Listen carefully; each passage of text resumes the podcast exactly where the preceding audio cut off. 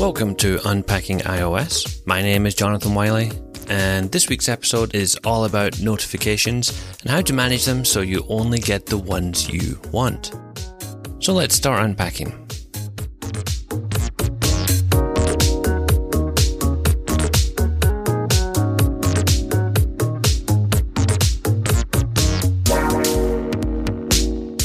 Right now, it's the middle of summer, and people are either on vacation or they have vacations coming up in the next few weeks.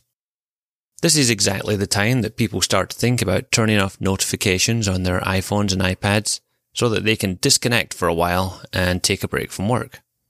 I've already had friends that have said that to me, that they're turning off notifications and that there's only specific ways that you can contact them right now. However, turning off notifications is easier said than done, but it's a great time to also review the notifications on your devices and make sure that you're only getting the ones that you need.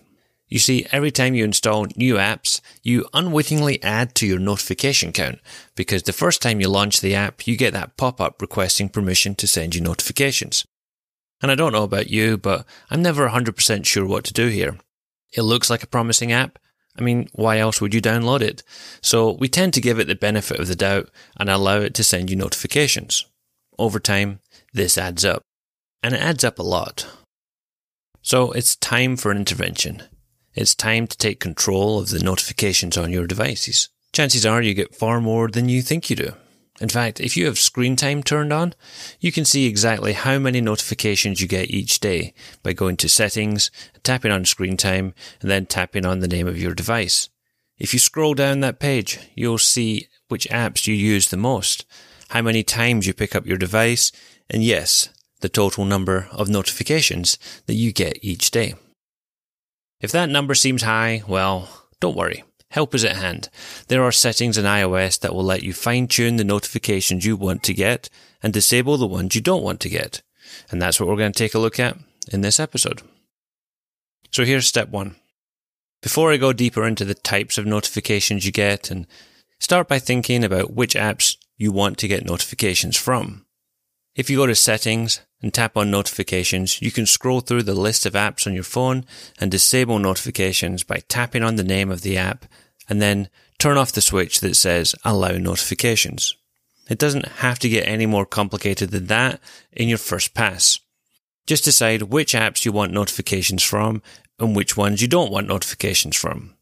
If you have an iPhone and an iPad or an iPod Touch, do this on all your devices. You probably have different apps on each device, and what you want notified about on your iPhone could be different from what you want to be notified about on your iPad. So don't worry about the details, just think big picture right now. Which apps do you want to notify you, and which ones do you not want to hear from at all? The next step?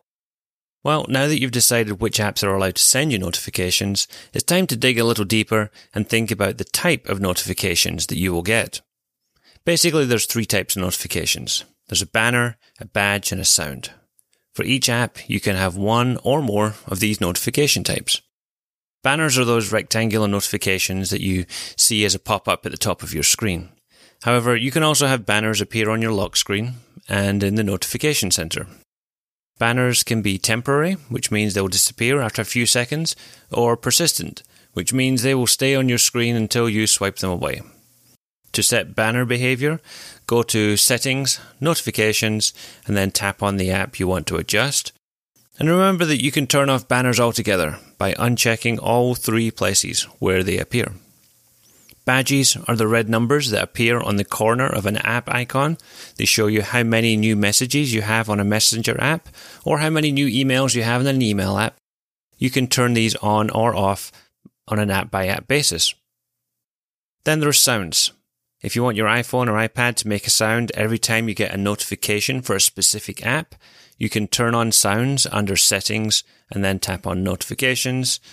You can customize some of these sounds under Settings and then tapping on Sounds and Haptics, or in the Settings menu of the app itself. But if you want a notification that's going to give you an audio alert each time you get a notification, sounds are what you need to think about. Now, these settings take care of most of the apps on your device. However, if you are like me and you use the Apple Mail app on your iPhone or iPad, you can take advantage of something extra called V I P contacts. If you go into the Contacts app on your device, you can make one or more of your contacts a V I P. And that means they have the option to bypass your standard notification rules. So you could tell your iPhone or iPad that you only want email notifications when you receive an email from a contact that you have made a V I P. And you do that under Settings, tap on Notifications, tap on Mail.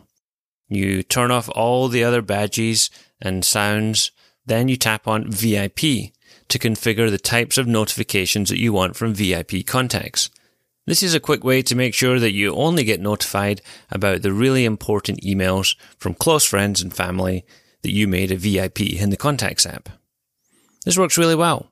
You just have to be careful how many people you make a V I P, because if everybody's a V I P, it kind of defeats the purpose of having these select notifications.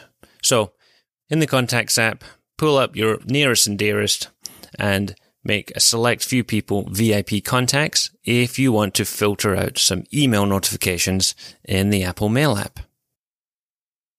Here's another tip for the Apple Mail app. If you have multiple email accounts, you can actually set up notifications on a per account basis. So if you have a Gmail account, an iCloud account, and an Outlook account, they don't all have to follow the same notification rules. For instance, if your Gmail account is the one you use for newsletters and junk mail and new account signups, you can turn off all notifications for that account. And you can turn on banners for your Outlook account and badges and sounds for your iCloud account. Whatever you want to do. This way, you will only get the notifications from the email accounts that you really want to hear from. Another useful feature to know about is Do Not Disturb. So you've picked the apps that you want to send you notifications as well as the ones you want to stay quiet, but there's still times where you just don't want to be interrupted by any notifications, whether they are good or bad. And for times like these, Apple introduced the Do Not Disturb feature. Once enabled, it can silence all phone calls, alerts, and notifications. So if you're in a meeting or an important event, there'll be no buzzes or beeps from your iOS device when Do Not Disturb is turned on. So there's a couple of ways you can turn this on. One way is to go to the Settings app and tap Do Not Disturb. You just flip the switch next to the word Do Not Disturb to turn it on. And while you're here, if you want, you can turn on Do Not Disturb on a schedule. And many people do that on the overnight hours when they go to sleep. It will just automatically come on by itself. You can also turn on Do Not Disturb in the control panel.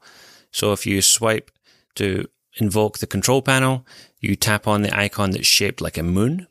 And if you're using iOS twelve or later, you can actually press and hold on the Do Not Disturb icon to silence notifications for one hour. Until later this evening, or until the event on your calendar has finished.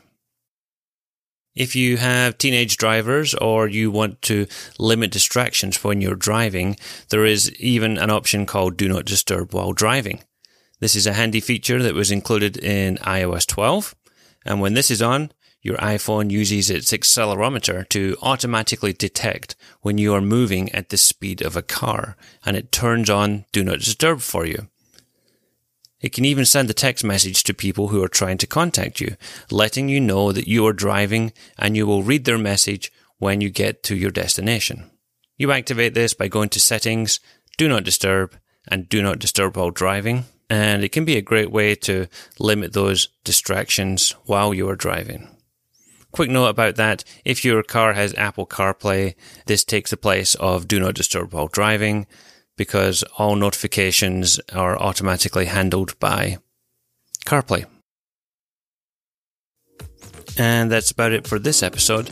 Show notes as well as a blog post with all this information can be found at unpacking i O S dot com.